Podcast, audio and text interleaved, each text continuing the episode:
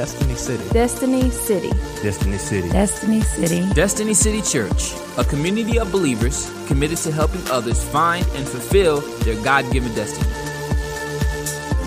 All of those who came out and worked last week in the uh, the outreach we did at 917 South Fulton Street, it was extremely hot. So uh, we all got to sweat together. So if you came out and stood around me and several others, you were sweating with the oldies. But it was fun. It really was. We saw some kids give their lives to Christ. And you know, if just one kid's life was turned around, it was worth it. Amen. And thanks to Chuck and Mark for bringing the truck up and setting up the stage. You guys were awesome, and all the guys that helped put that together, all the ladies who came out and served. It was a joint effort. I mean, you know, all of us working together made something happen that was tremendous and exciting and good. And we're going to have more of those kind of things as we move along, and, and that's what God's called us to do. He's called us, He's blessed us to be a blessing. And this place, this house is made to be a blessing. I hope y'all don't mind me being comfortable because uh, I'm going to be that way whether you like it or not. Praise the Lord. Amen. I, am glad that God set me free. I, I, there used to be a song we sing, Blessed be the tie that binds. It was not a God song. Uh, how it got in the hymnals, I don't know. If you wear a tie, God bless you. We'll pray for you. And it's okay. I mean, if you want to, that's totally up to you, but uh, not for me. Amen. Praise God. Well, I, I, I, am excited this morning for a variety of reasons. Uh, one thing, I smell that good food back in the back, and y'all know me. I, there's one thing that I love to do, and that's eat. The Bible says, Oh, taste and see that the Lord is good. So we're going to taste, we're going to see the Lord is good in a lot of different ways today. You know, there's a, there's a lot written in the Bible about baptism. It's not one of those things that we can just ignore. You know, you can say, well, you know, water baptism may be for somebody else, but it's not for me. It was, it, you know, it's, it's not a suggestion that we be baptized. As a matter of fact, Jesus said, believe and be baptized, every one of you, right? Believe every one of them. He said, Believe and be baptized, and you shall be saved. And he that believeth and is baptized is saved already, and he that believes and is not baptized is condemned. Wow, what does that mean? Does that mean we have to be baptized in order to be saved? No, it doesn't mean that. Believe on the Lord Jesus Christ and you shall be saved. But water baptism is a step of obedience. You're going to obey God? Then be baptized. Because it's the simplest thing. I mean, God's not asking us to walk on water. He didn't say, believe and walk on water and you shall be saved. He didn't say, believe and climb the highest mountain and step on the edge of a cliff and you shall be saved. He just said, believe and be baptized. Now, what does it mean to be baptized? I'm glad you asked. Okay. What does it mean to be baptized? Well, it's symbolic of something, an inward work that has happened in our heart. It's an outward expression of an inward work. What it's saying to the world is, I believe in Jesus Christ. Jesus Christ set the example in Matthew chapter 3, verse 15. When he, you know, John was sent before Christ to reveal the Messiah. He was a forerunner to Jesus. And he was out preaching. And he was talking about Look for the one. Prepare the way of the Lord. You know, make straight the paths. Get ready for the Lord. Repent of your sins and turn to righteousness. Make way for the Lord. And, and then he sees Jesus coming and he recognizes him. He says, Behold the Lamb of God who takes away the sins of the world. And he had also said, There's one coming after me, and I'm not even worthy to bend down and unloose his sandals. He's greater than I am. And when he saw Jesus, he, he declared, This is the Lamb of God that takes away the sins of the world. And Jesus said, I need to be baptized. And John says, Whoa, wait, wait, wait, wait just a minute. You're Messiah. You ought to be baptizing me. And Jesus said, No. In Matthew chapter 3, verse 15, in the King James vernacular, he says, This must be done in order to fulfill all righteousness. Some of the more modern translations said, This must be done as an act of obedience to God. So Jesus set the example for us, did he not? So he was baptized. And then when Jesus was baptized and he goes down into the water with John and he comes up, what did the Father say about him? This is my beloved Son in whom I am well pleased. So it pleases God when we obey Him. Jesus' first expression of obedience to God was to be baptized. That's the first thing He did. And after he was baptized, then he was led into the wilderness where he was tempted of the devil. But he went in the power of the Spirit. So we see that something happened. There was, there was a, a, a, transaction that happened when Jesus was baptized. This was basically his bar mitzvah. Anybody know what a bar mitzvah is? Bar mitzvah is when there's a declaration over a young man in the Jewish faith that he is now a son. And when I say a son, I'm not talking about, you know, when, when, when my children were born, they were my babies. They grew up to become my sons. What that means is when they reached a certain point, you know, I, I didn't give them the car when they were three years old. I didn't do that. I didn't give them certain liberties when they were three year olds. But when they became of age, then I began to give them more liberties and, and, and begin to declare to them, everything that I have is yours. It all belongs to you. And there were certain things when they were kids, like, put that back. Leave that alone. Don't touch that. But when they get of age, it's like, okay, you understand how to use this. You understand what this is for. You understand. So, Jesus, he was saying, if this is my beloved Son, I am declaring that this is my Son in whom I am well pleased.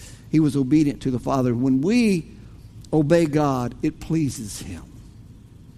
Jesus said, you know, shall this by this shall all men know that you're my disciples when you have love for one another, and this is my commandment that you love one another, that your joy may be full. And he tells us that if you love me, you will do what? You will keep my commandments. If you love me, you will keep my commandments. So if we say we love Jesus and we don't keep our, his commandments, then do we truly love him? You know, it's just like we say our, we love our, our mate, our husband or our wife, and then we go out and cheat on them. You know, we don't really love them if we do that. The same with, with Jesus. We obey, if we love him, we'll keep his commandments. So I want to give you some scriptures to, to hang your hat on this morning. You know, uh, on the day of Pentecost, when, when the disciples, the apostles, had gone to the upper room, and there were 120 of them, and they were gathered in the upper room, and they were waiting on the promise of the Father. Remember in Luke uh, 24, 49, he says, Go and wait for the promise, tarry in Jerusalem, wait for the promise of the Father. And he tells them again in Acts chapter 1, says, Go and wait, and you shall receive the promise of the, of the, of, of the Father not many days from now. So they were waiting on the promise of the Father. And, and, and so on the day of Pentecost, it said, When the day of Pentecost had fully come, which was the day of the, of the feast, and so when the feast of, of Pentecost had fully come, they were gathered there in the upper room praying, and the Holy Spirit came. And when he came, he came like a rushing mighty wind. I mean, it caused a commotion. I mean, it's just like everybody's looking and like, what in the world is going on? I mean, what is this, you know, this happening? I was sitting in my office just the other day. I was talking to someone, and all of a sudden this wind just blew up out of nowhere. I mean, just like, whoo, you know, and, and, and rain and stuff. And I'm like, whoa, man, it's almost like the day of Pentecost, you know, whoo. It, it, it made some noise, and it did some stuff. And so then it says, and he came and he sat upon each of them like cloven tongues of fire, and they began to speak in tongues as the Holy Spirit gave them utterance. And then people begin to question what's going on. You know what, folks? I think it's a good thing when people look at your church and they wonder what's going on.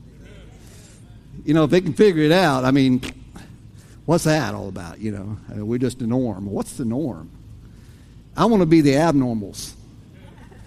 I want to be the ones where God is moving in such power and demonstration that you never know what to expect when you come in. You know, it's like, you know, what are you going to do at church this Sunday? I don't know. It's whatever God wants to do when He shows up. We just do whatever He wants to do, you know. And that's what was happening on the day of Pentecost. And so everybody is, is, is kind of, you know, sitting around and they're kind of analyzing what's going on. Said, I know what's going on. They're drunk. They are drunk. I mean, people don't act like that normally. You know, babble in tongues and things like that. They just don't do that normally. And Peter stood up, and this cowardly man who had, who had, who had denied Christ three times, this cowardly man who had went and hid himself and, and pouted and everything else and came squalling and bawling because he, he, he repented and all, which is good, you know, he did that. But he comes back, and, and here it is on the day of Pentecost. Now, he's the very one that stands up and he says, Men and brethren, cistern. These men are not drunk as you suppose. Now, he didn't say they weren't drunk. I mean, there was something going on, but they were drunk in a different kind of way. They were, on, they were sipping on the new wine. As a matter of fact, they were gulping it down. And it was just like, these men are not drunk as you suppose but this is that which was promised by the prophet Joel, that in the last days I will pour out my spirit upon all flesh. And he goes into this thing, this discourse about what was happening, and this was the fulfillment of the promise of the Father that he was going to send the Holy Spirit. Remember, Jesus had told his disciples, I got to go to the Father. When I go, I will send the Holy Spirit. So this is what was happening. And then Peter goes into this thing and he begins to tell them because they were Jewish believers, and he said, This Christ, this man, that you crucified and you hung on the cross is indeed the Lord and the Christ. And this is what has happened. He has showed himself here. He showed himself strong. And this is what's going on. It says, when all of this happened, said they were cut to the heart. And they said, What do we do? I mean, what do we do? I mean, obviously this is of God and, and we don't want the judgment of God on us. What do we do? And, and I'm going to read some scripture to you out of, out of uh, Acts chapter 2, verses 36 to uh, 41. It says, So let everyone in Israel know for certain that God has made this Jesus, whom you crucified, to be both Lord and Messiah. And Peter's word pierced their hearts, and they said to him and to the other apostles, Brothers, what should we do? And Peter replied, What did he say? I got it up here. Each of you must repent of your sins and turn to God and then be baptized in the name of Jesus Christ for the forgiveness of your sins, and then you will receive the Holy Spirit. Now, why be baptized for the forgiveness of your sins? Didn't He forgive us before we're baptized? Of course He did. He forgave us when He hung on, He forgave us from the foundation of the world. Jesus showed us the Father's forgiveness by dying in our place to take our, the penalty for our sins on the cross. But it's when we believe and are baptized, it's an outward expression of an inward, outward act of what's going on in here. When we repent and we turn away from our sins and we turn toward God, we have change of mind and heart toward God. Before you came to Christ, what did you think of God? If you're like me, you didn't like Him very much. You didn't want nothing to do with Him. You were, you were just like sheep that were, that were going after your own way. You, you were doing your own thing, and Jesus reached out to you and, and, and he found you. And when he found you and the Holy Spirit drew, drew you to him, then you had a change of mind and heart toward God. You realized that this is the Son of God, that he died on the cross to save me of my sins, and you believed in him. And now that you believe in him, what next? Be baptized. You see, in the, in the, in the early church, when someone was baptized, there wasn't a whole lot of water around. It wasn't like you could just go turn on a spigot and run a bathtub full of water. They had to go somewhere to get water. And all of the places they went to were public places. So when they did a water baptism, well, it wasn't like they would go into the synagogue and set up a baptistry. They had to go where the water was. And so, with the go where the water was, it was a public place. And so, when they were baptized, they were identifying with Christ. And when they identified with Christ, it cost them something. So often, it meant that they were expelled from their families. They had nothing else to do with them. A lot of theologians believe that that happened to the Apostle Paul, that he, being a Hebrew of Hebrews and a Pharisee of the, of the tribe of Benjamin, that, that he probably had a family when he came to Jesus, but when he gave his life to Christ and he was baptized, his family abandoned him. Have you ever thought about that? Because he was no young man. He was an older guy and he had prestige and he probably had a wife and he probably had children, but when he became a believer in Christ, they probably abandoned him when he was baptized.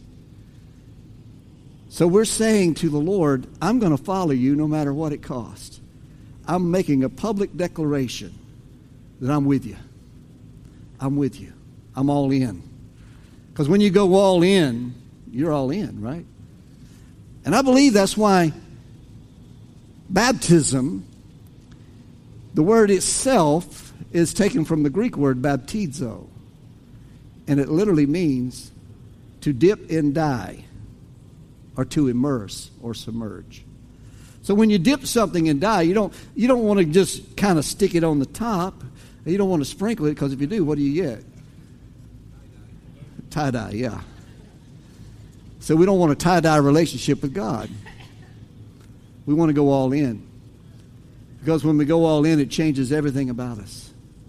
I'll never forget the moment that I was baptized and I stood in the water and I went under. And I came up. It was then that I realized, man, there's no turning back.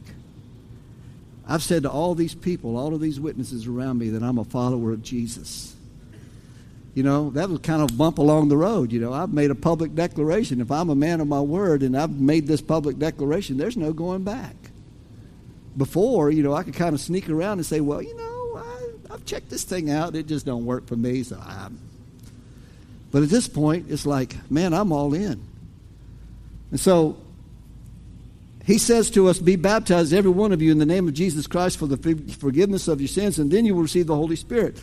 Now, that's another story in itself, and, and, and I don't have time to go into all that this morning, but I will later. So, baptism is a matter of obedience. Jesus, of course, gave us his example in Matthew 3.15. And then Matthew 28 and 18, 20, he said, Then Jesus came and told his disciples, I have been given all authority in heaven and earth. Therefore, everybody say therefore. Whenever you see that word therefore, what do you have to do? You have to stop and ask, what is it there for? Okay? Therefore, go and make disciples. If he's been given all authority, we've been given all of his authority, so we are to go and make disciples of all nations, doing what? Baptizing them in the name of the Father, the Son, and the Holy Spirit. And teach them to obey all the commands I have given you. So, what is the first command of the believer? Repent. Repent. Turn away from your sins and turn toward God. That's the first command. The second commandment then is to be baptized in the name of the Father and the Holy Spirit. So our response to the command to be baptized should be the same as a certain Ethiopian eunuch that was found in the book of Acts, chapter 8. Philip, the evangelist, who just came on the scene out of nowhere and was a deacon in the church in Jerusalem before he recognized he took a spiritual gifts class and found out that he was an evangelist. And the next thing you know, you see him up in Samaria. And he's having a crusade, and people are being saved and filled with the Holy Spirit, and demons are coming out of them with shrieks, and they're being healed, and people are bringing people to him to be healed. And all these great things are happening. And then the Holy Spirit tells Philip to lead this dynamic crusade and to take the road that leads from Jerusalem down to Gaza. And somewhere along that road, he encountered this Ethiopian who's sitting in a chariot and he's reading a scroll. And this eunuch, this Ethiopian eunuch, was reading a scroll and he's reading out of the book of Isaiah. And he's reading aloud, and, and as Philip, the Spirit tells Philip to come and go alongside the chariot. So here's the chariot kind of moping along, and this guy's reading, and Philip's like, Hey, do you know what you're reading? And the guy's like, Stop the chariot. He said, Come up in here with me. So Philip gets in the chariot with him. And he starts reading it out. He says, That's out of the book of Isaiah. And it's declaring the Messiah, the Lord. And he he believes on Jesus, and at the moment that he believes on Jesus, I guess he asked Philip, What do I do now? Obviously, he did because the next thing you know, he sees a body of water and he says, Well, there's some water. What's to permit, permit, prevent me from being baptized? You see, he didn't ask the question, Why do I have to be baptized? He says, What's to stop me from being baptized? You know, we ought to have that kind of opinion, that kind of attitude toward water baptism. And what's stopping me? You know, you know the thing that stops a lot of us is we just want to get our hair wet. You know, or, or, or we, we just don't want somebody shoving us down in the water. Well, if it will make you feel better, I've done this for 40 years and I haven't lost one yet.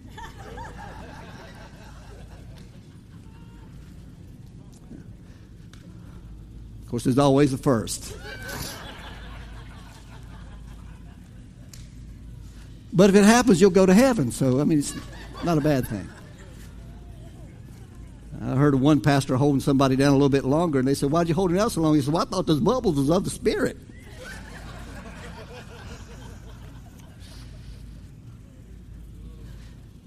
Folks, it's really all about obedience. The eunuch was ready to obey. You could tell he had a change of heart by his attitude. You see, that's how we can tell we've had a change of heart, is by our attitude. Baptism is an outward expression of an inward attitude.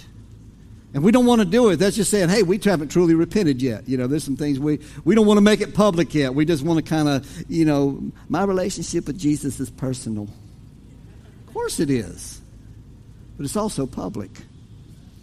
Because if you have a relationship with Jesus Christ, if you were a believer in Christ, your life is changing.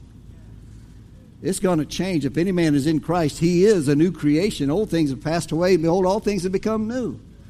You can't help it. Your nature changes because you are born again and you're giving a new nature. That's why it changes. If that changes, then the first thing you want to do is obey your Savior because you love Him. If you love me, you'll keep my commandments. And so it's just an expression of the love that we have for Jesus and the declaration that we want to identify with Him.